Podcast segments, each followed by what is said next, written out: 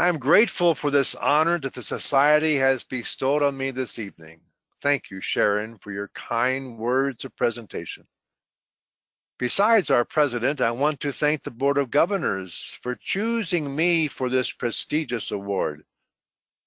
Knowing the many previous recipients of this award, the men and women who have served the society and the church so well in the canonical ministry, I am truly humbled.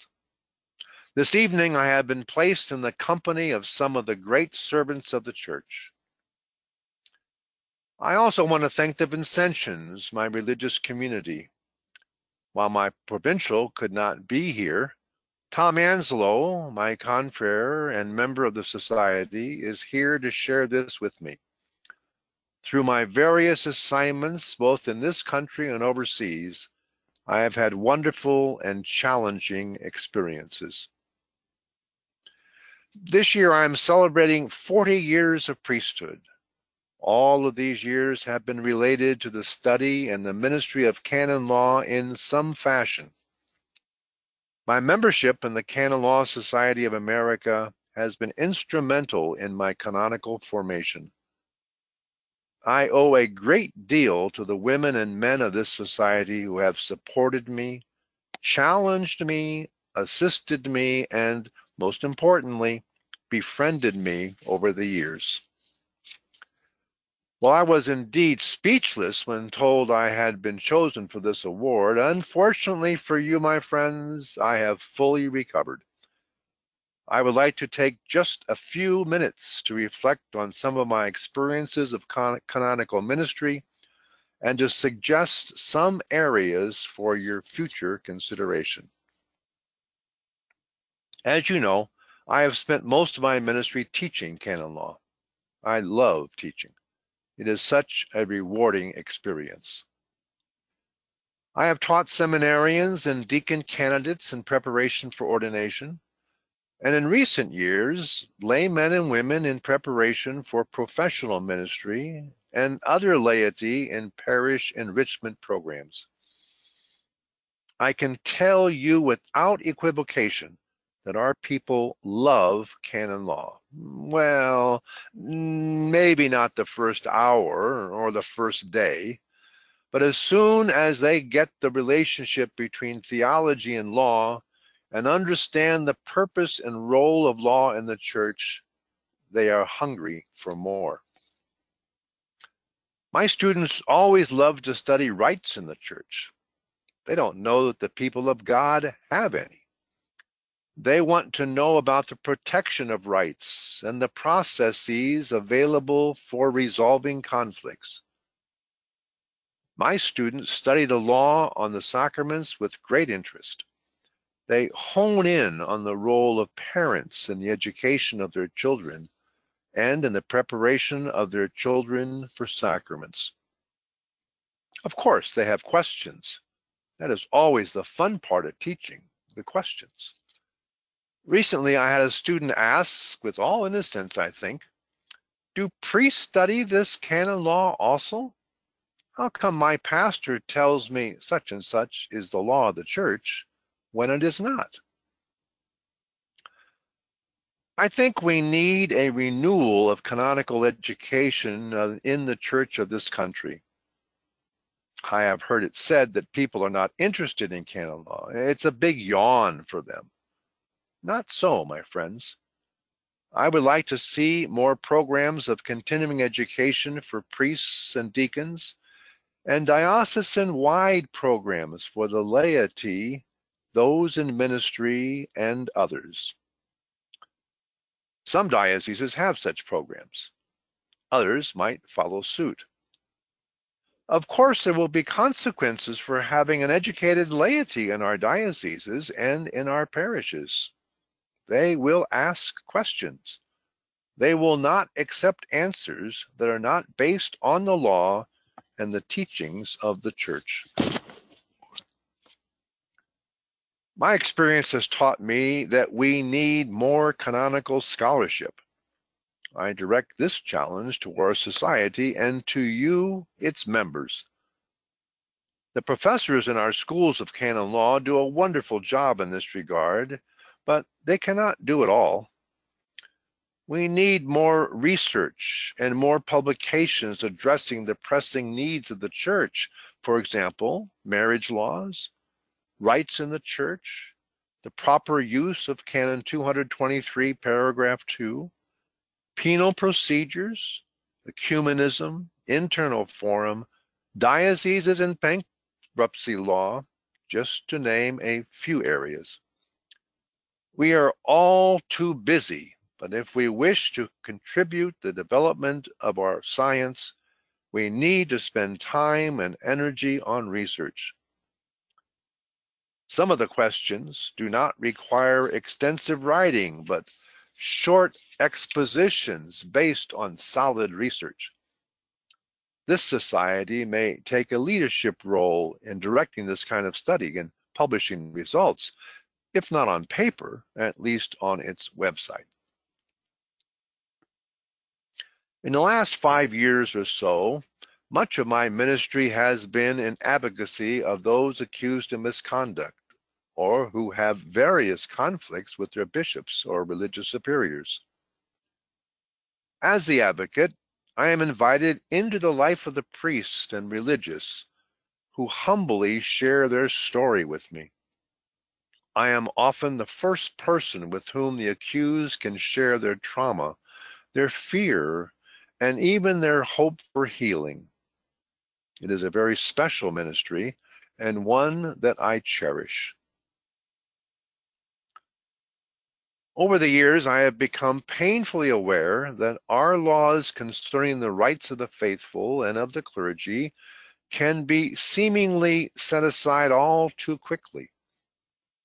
The natural right of knowing our accusers and the accusations seem of little consequence sometimes. The right to canonical counsel itself can be the object of a conflict. The canonical right to one's privacy and good reputation seems, in some cases, to be trumped by civil law concerns of liability. The diocesan cleric's right to sustenance seems too often to be an issue that must be battled over. Some clergy are called to a meeting and presented with the fact of an accusation. They are not prepared to make a response, but are often encouraged to do so. They have no one to assist them. They are pressured to resign their canonical office and sent on their way. This is not the process outlined in our law. Our canonical system is based on the naming, fostering, and safeguarding the rights of the members of our church. This was one of the 10 principles mandated to guide the revision of our code. We as canonists must do all we can to educate our superiors about these rights and to fight for the protection of these rights, even of those guilty of the accusations leveled against them.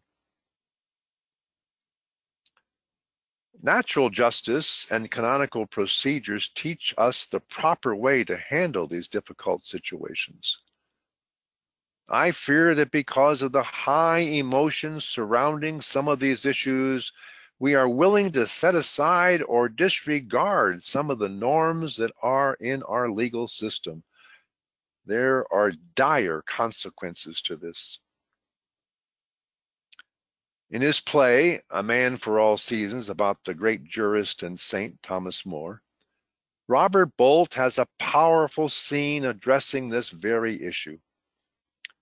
Young Roper is exasperated because Sir Thomas would not arrest Richard Rich, a sycophant and somewhat dangerous man.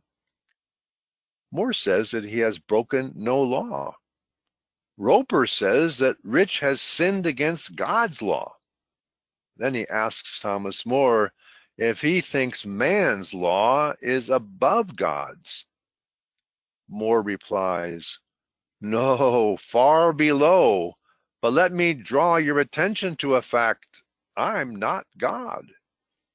The currents and eddies of right and wrong, which you find such plain sailing, I can't navigate. I'm no voyager. but in the thickets of the law, oh, there I'm a forester. I doubt if there's a man alive who could follow me there, thank God. Roper then avows that he would cut down all the laws in England to get at the devil. More retorts, and when the last law was down and the devil turned round on you, where would you hide, the laws all being flat? This country's planted thick with laws from coast to coast, man's laws, not God's. And if you cut them down, you'd really think you could stand upright in the winds that would blow then? I worry that sometimes our laws are being cut down, disregarded, and set aside in order that we punish the alleged wrongdoer more quickly and occasionally even more harshly. If this be true, we are violating the very foundations of our legal system, and having sown the wind, we will reap the whirlwind. I firmly believe that both bishop or religious superior, the victim, and the accused all benefit when all of our norms on rights and procedures are scrupulously followed. Only then can we be ensured that justice is done. This morning, in his masterful presentation, Tom Green reminded us of the role that the Canon Law Society played in shaping the revised Code of Canon Law and in contributing to the development of canonical and theological understanding of numerous topics. Today, our church has the same need for our careful study and thoughtful reflection on many topics, especially the protection of rights in the church. A canonist is, after all, a minister of justice. The canonist not only defends and seeks justice, but even gives justice her own image. I have tried to be a person of justice over these years. In receiving this re award tonight, I will rededicate myself to this ministry. I conclude by reminding ourselves of the compelling words of the prophet Micah. This is what Yahweh asks of you, only this, to act justly, to love tenderly, and to walk humbly with your God. It would be helpful if this verse were hanging over the door of every tribunal, every pastoral center, and every office of religious superiors. Again, I thank you for this recognition of my canonical ministry. May God bless us all.